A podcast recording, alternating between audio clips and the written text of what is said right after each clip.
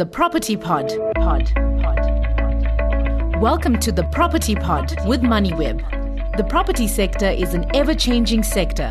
And in this podcast series, your host, Suren Naidu, chats to movers and shakers in the property industry. Hello, and welcome to the Property Pod, South Africa's premier property investor podcast. My name is Suren Naidu, and on this weekly podcast show, we gain insider insights from leading executives analysts, developers, and entrepreneurs in South Africa's expansive property industry. Delta Property Fund, the JSE listed real estate investment trust, which is largely invested in the office property market, brought out its interim results last week. The fund has been struggling in recent years, not just from the COVID hit, but leadership challenges and a huge debt pile. New management came in a few years ago amidst COVID 19 the group's latest results, while not great reading as there are no dividends for shareholders, did show some slight improvements in some areas. In its heydays, Delta had a multi billion rand market cap, but today it's regarded as a small cap with a market cap of around 170 million. The person who has been tasked with turning around the ship is Bongi Masinga, who was appointed permanent CEO this October. However, she's no stranger to the group she acted as interim CEO for almost a year and a half back in 2020. Bongi, a very warm welcome to the Property Pod. Thank you very much, Suren. It certainly has been a tumultuous few years for Delta Property Fund. Where do things stand currently in the turnaround? You know, I think your opening remarks were very much on point. We have been plagued with a lot.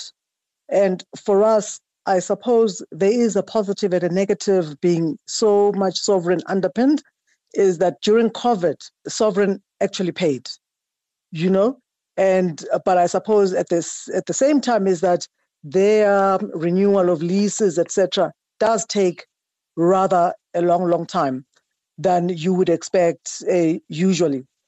These results they may not be that fantastic, but they definitely show a bit of stability in terms of where we're going. So, in the same time, trying to deal with some of legacy issues, and part of those legacy issues, you know, I'm talking about particularly spend in our properties where we really reneged in terms of TIs, which we've spoken about openly, which could easily cost us um, tenancy. We have worked very hard to get that right. Everybody understands the message internally in terms of our response time and ensure that the user have that user experience. So, you know, we are going to a place, for example, our weighted average lease expiry has now increased to 15.8 months. We're not comfortable with that number, but it's a number that we can work with, you know, going forward. And even collections, we did collect an amount of uh, 20 million for this reporting period. But post that, we collected another 37 million, predominantly from uh, the NPA and eThekwini uh, municipality. So, you know, we are honing in on business. And for us, when we look at this portfolio, it's all about tenancy. It's about making sure that you spend in terms of capex. It's make sure that you continue with your repair and maintenance. It's to ensure that we manage area debtors so they don't run away ahead from us. And it's to ensure as well that we keep our costs exactly where they should be. So our portfolio has got very high vacancies. But having said that as well, as you correctly stated, is that our debt is rather very, very high. Hence our strategy in terms of disposals. You know, we are trying to dispose in a very, very difficult market. But having said that, if you look at what we have disposed uh, up till now, we have uh, disposed um, in terms of what the valuation of each property is, and even some of them we're able to achieve a premium. We think our portfolio is quite fairly valued, so therefore we should be able to, you know, get a few going. I think for us, where the challenge is, is try to get that bulk sale, you know, through.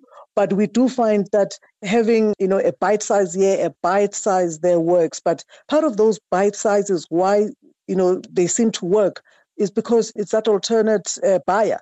It's not the guy wants to compete with you and get into government. And hence they're willing to buy some of the vacant properties and because they're looking at conversion.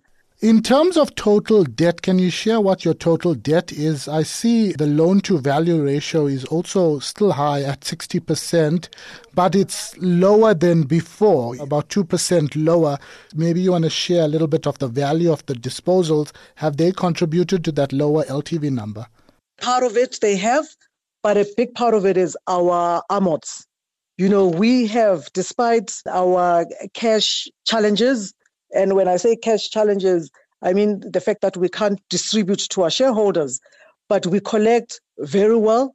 And the bulk of it has gone to interest bearing payments and amorts. That's what's largely has contributed to that. So when you look at our disposals in terms you ask, have our disposal contributed? Yes, they have, but not in the quantum uh, that we would like to see. For us, we're looking at our current debt exposure that you've asked is about 4 billion. And uh, we are looking to really halve that and as a result of disposals. So the total value of your property portfolio currently? Because your market cap doesn't give an indication of that. Clearly, a lot of REITs are trading at massive discounts at the moment.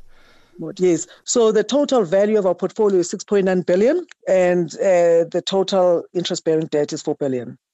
Delta largely plays in the office property sector, which is struggling at the moment. What is the group's overall vacancy levels, and which are some of the worst and best performing areas for the fund? So, for us as a fund, so our vacancy level is about 34%, 34.5%.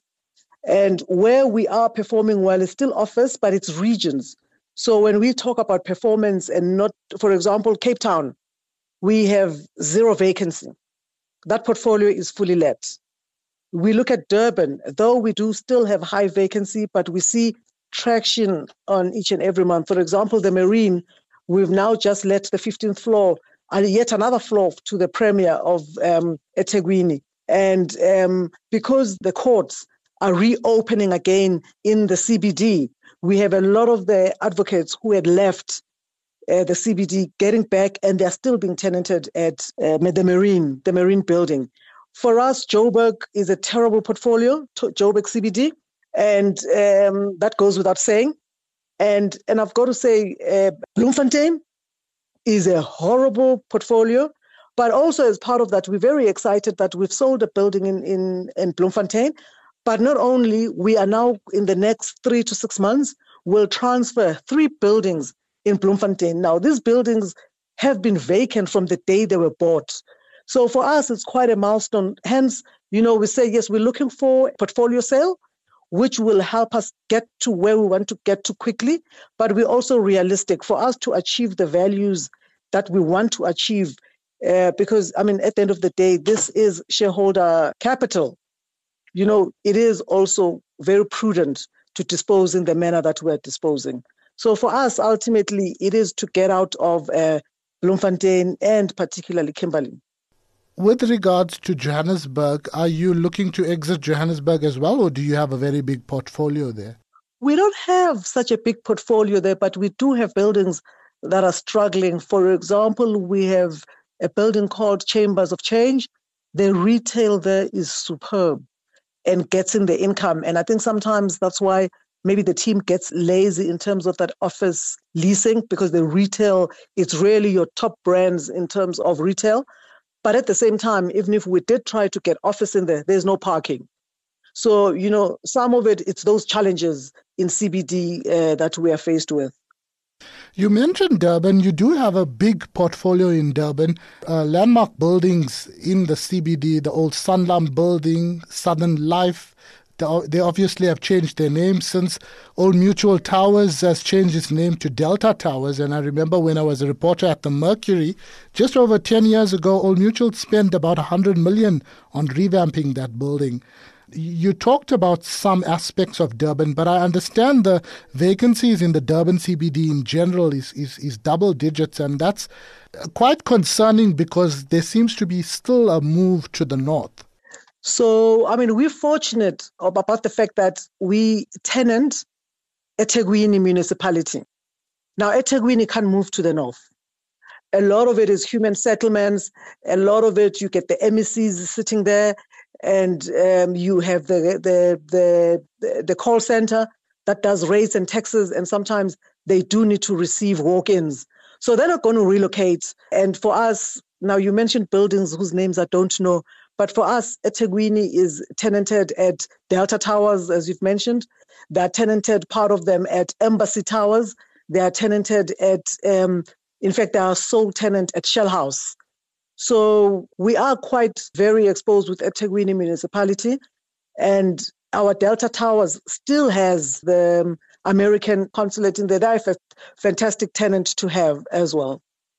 Okay, that's good to hear because that's uh, one of the tallest buildings in the Durban CBD. In fact, just uh, across the road from a building that's being revamped by a company that I did an interview with recently, 320 West Street. Uh, I think it's changed its name, but uh, there's quite a bit of investment going into that building on student accommodation.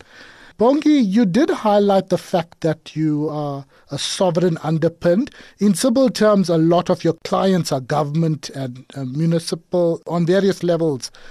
You mentioned some of the challenges, but I would like you to maybe give us an update on where things stand because this has been an ongoing issue for a number of the funds that target government, where you know government is becoming very sticky about length of leases. Obviously, you don't have to deal with the empowerment side of things because Delta is empowered. But how challenging is that environment at the moment? Are you making headway in your talks with government for them to extend their leases and, you know, uh, pay on time?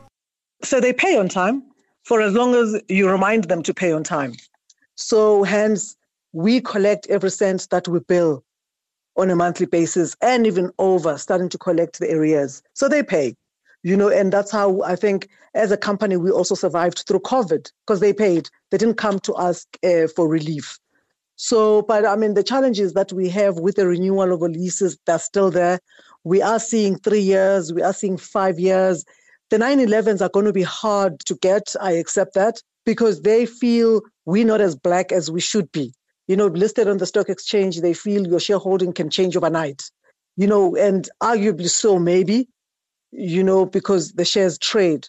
However, having said that, we are very, very active in the tender space where, you know, every tender that comes out, that's still government, we go for it. And some of those tenders do give us a 9 11, nine years, 11 months.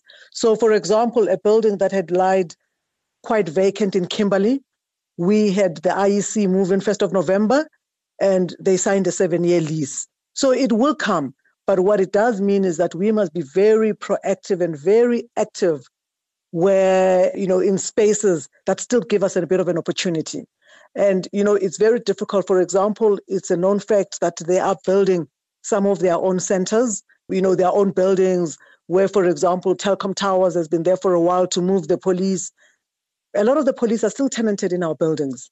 So, you know, we're seeing the future of where, where it's going to be. And we are in a lot of what in, in the way we do our business, trying as well to exit uh, in some of those properties now while they're still let, uh, you know, before whatever move comes. But if you look at the police, they've been relocating for four years now. They could have given us a four-year lease instead of renewing every 12, you know, for 12 months, every 12 months. You know, so we are watching the space, but by all means, it's not an easy space to be in. Bongi, I have to ask this question, but uh, where are things standing? Do you have an update with us for us in terms of the investigation against uh, former execs that were implicated in wrongdoings at Delta Property Fund? So, to us, we don't spend the day and the night uh, worrying about that when we hand it over to a legal house to deal with it, we've left it in their hands. So it is still true. We have not withdrawn anything. We reported to the authorities that we should have reported to.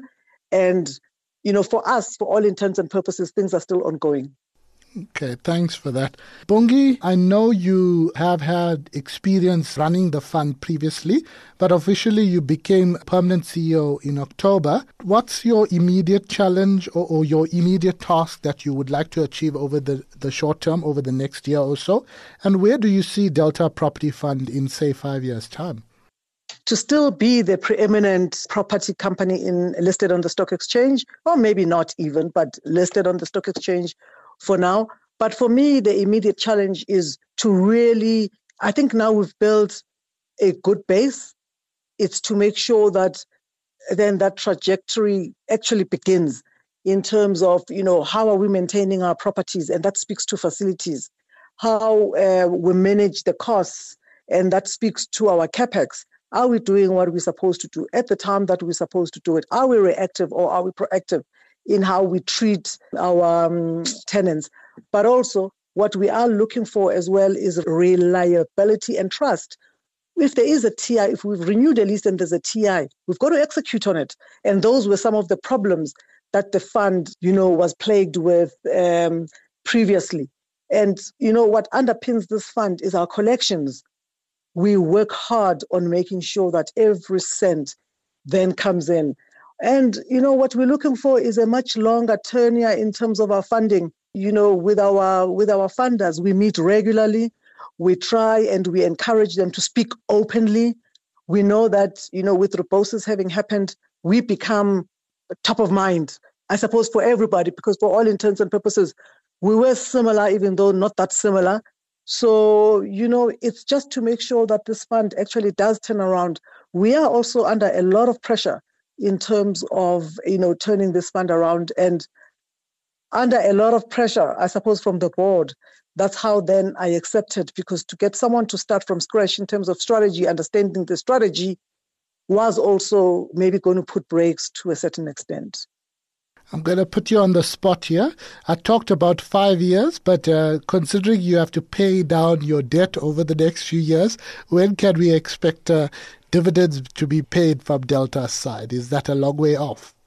Well, we hope not, because I think part of it is, and I mean, we talk about this every time there's a board meeting. When is it going to be? We're also looking at clever ways on how we can skin this cat, but a lot of it really revolves and rotates around our funders. They will not let us take what they think is due to them and give it to shareholders. So those negotiations are ongoing, but also we're not. Uh, we are very much alive to the fact that we had set a date, a date that I'm afraid to repeat right now. But you know, in terms of when we will return to that.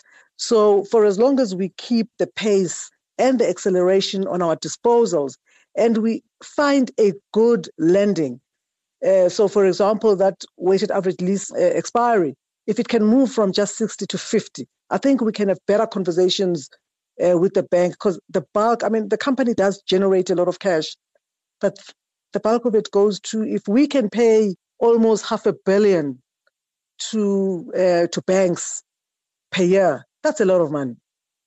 Well, I, I, suppose you'd have to want the overall office property sector to improve as well, even though you've got a lot of government tenants, just considering your vacancy rates and that sort of thing. But uh, Bongi, thanks so much for your time. That was Bongi Masinga, the new permanent CEO of Delta Property Fund. Thanks for listening to the MoneyWeb Property Pod with Suren Naidu. To listen to more episodes, go to moneyweb.co.za or the MoneyWeb app and follow MoneyWeb News for daily updates. Follow Suren on Twitter at Suren Naidu for more of his property industry content and other business stories. The Property Pod, Pod. Pod.